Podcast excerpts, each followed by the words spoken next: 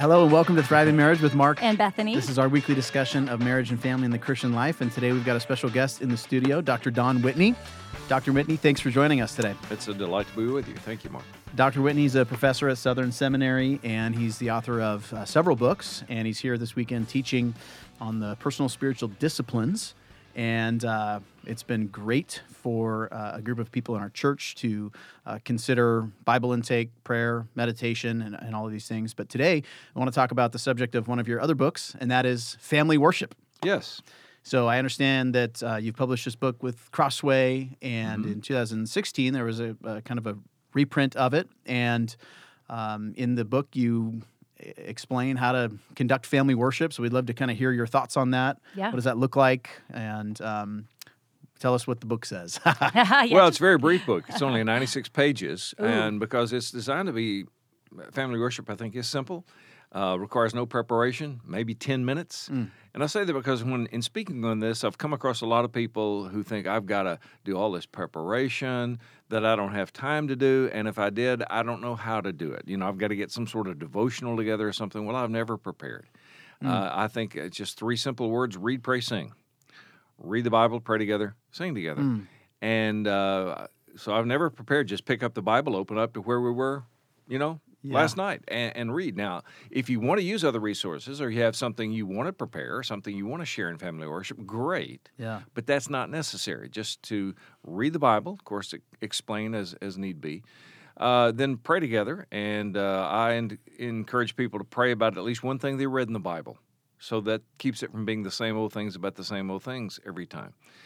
And then I think I can make a biblical case for singing together, which is when I get the most pushback on. Yeah. Do tell. Yeah, okay.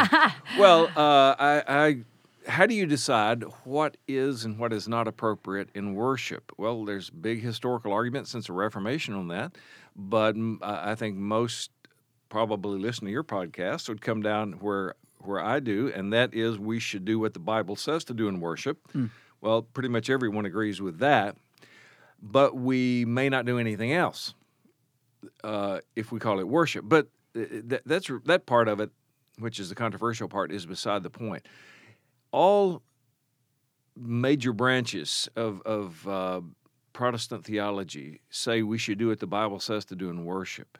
And so among those things, we are to sing psalms, hymns, spiritual songs, right? Mm. We are to sing in worship to God. That's one of the things we're commanded in multiple places to do. So if you call it worship, whether it's congregational worship, private worship, or in between family worship, I think you can make a strong case for singing.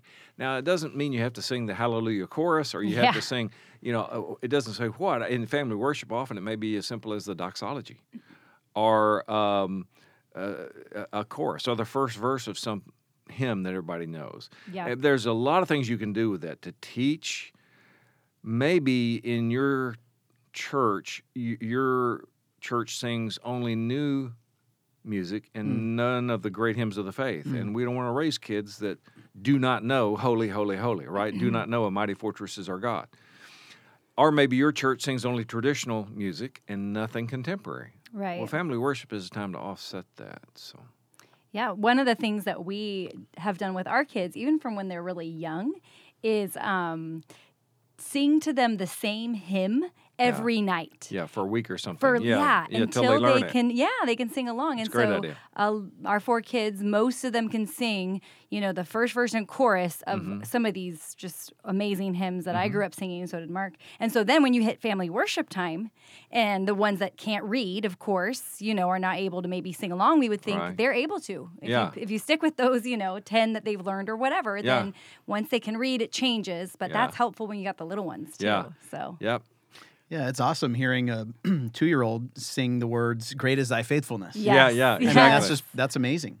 So I would think it's helpful not only to teach kids the concepts of the hymns and the truths that we sing to one another, but then it's also helpful for them to see mom and dad express these truths to God in singing, you know, to observe their parents singing as well. Exactly. Yeah, they learn by example as much as the content. Right. Yeah, I mean, a 2-year-old may not know what the words mean they're singing, but what they're learning this for sure. Whatever we're doing here is really important because we do it every night. Mm-hmm. Right. They're learning that. Yes. yeah. Now, what there's probably a bunch of questions that are logistical in nature, but you know, what if you have a family coming over for dinner mm-hmm. that night? Do you still do the family worship? Do you change plans? I mean, how does that mm-hmm. work? Well, ideally you do. And in pastoral ministry, it's one of the best ways of teaching that.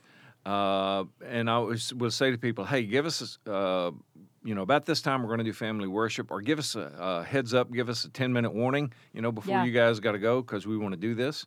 And let them see you do it and what it looks like in your home. Because here you are on Sunday morning in leadership, and maybe you're dressed up and everything's formal, but what does this really look like in a pastor's home to do this? And they get the idea that, hey, it's pretty much like it looks in their home. Right. And what do you do with these common problems? And evangelistically, it can also be a great opportunity if you have people from the neighborhood, let's say. They're not part of your church, and they see what you're doing. And it can be a powerful witness to unbelievers, a powerful example to people in your church. Yeah, I can hear some of our Thrive people say, I got quite a few kids. They're different ages, or they're real wiggly. Can't get them to sit still, or I'm afraid to even try because, the excuses that might pop up. Yeah. Were there things that you found in your own home or throughout the years that have helped with some of those excuses? Yeah, to expect that's normal. Right. That you can't expect them to sit there. People have gotten the idea that, okay, if I start doing this and I do it right, then my children will sit there with folded hands and cherubic looks on their faces and rapt attention, and that will never, ever happen. Right. And real life is going to happen. They're going to do what they normally do when the family's together in the family room. Yeah. And so laughter is going to erupt from some unknown place, unknown reason. Yeah. There's going to be sibling quarrels. The family pet's going to come in and barf on the carpet, And you think it's a very holy moment. You're explaining the gospel to one of the children who seems really interested. Right. And then suddenly... He touched me. Yeah, right. And that's normal. Yeah. Right. And I close out the book by saying, I give a story from my daughter, who in her high school graduation is a small situation, small school, and classical Christian school, and the parents give the diploma to their children, say a few words of encouragement. The graduate says something of gratitude back to the parents. And my daughter started telling me how much family worship had meant to her. Mm. And she got just a few words into it, and she broke down. Wow. And fell on my shoulder and wept. Mm. And I have a picture of that. In fact, it's in the latest reprinting of the book. Mm. It's my favorite picture of the two of us together. When I say sobbed, she cried harder than she had since she had been a preschooler. Huh. And it blew me away because in the thousands of nights that led up to that photograph, not one time, not one time, did I have a sense of, after family worship, the Spirit of God came in great power in our home tonight. We're on our faces before God. Mm-hmm. The atmosphere was electric. Not one time.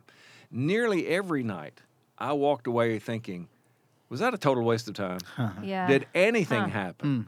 Mm. But the effect of family worship is cumulative and almost never episodic. Mm. Almost never. And if something like that happens, or anything even remotely like that happens, you will say it was worth every one of those nights for years mm-hmm. when nothing happened. Mm-hmm. Yeah, mm-hmm. That's awesome. Yeah, it's the long-term, consistent vision that you're describing. That's so powerful.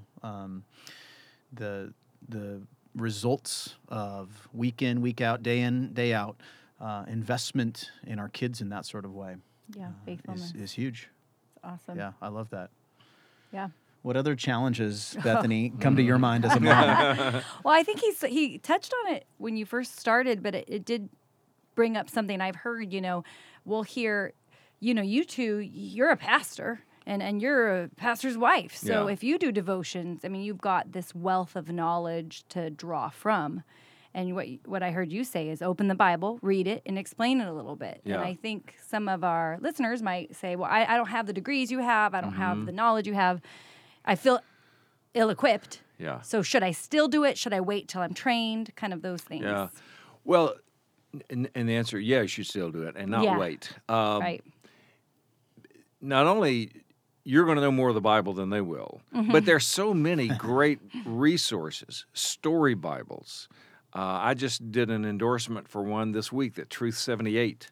It used to be Desiring God Kids, or Kids Desiring God, whatever it is. Yeah. They've done the Old Testament. Now the New Testament is just about to come out, and I just wrote an endorsement for that. And the Child Story Bible, Catherine Voss, 1935 is the one we use. The new edition of that has come out. Mm. And, I mean, there are countless resources. And they're you know, what's the word? They're ready to go. They tee it up. Yeah. I mean, they not only the story, but questions. Sure. Many of them have, here's activities, you know, for each night for a week. I mean, it's all done for you. Right. And you can take as much of it or as little as you want. So there is no excuse. Yeah. And I think a little bit of positive pressure for you to be in your Bible so that you can then have something to read and explain to your kids is a really good, healthy pressure for us to feel as parents. There's a level of accountability there. We ought to be reading our Bibles regardless of whether we have kids, but if you have kids, all the more reason. Right. You should read and prepare something to say. And and let me mention, too, a lot of people hear family worship and they think, okay, couples with young kids at home.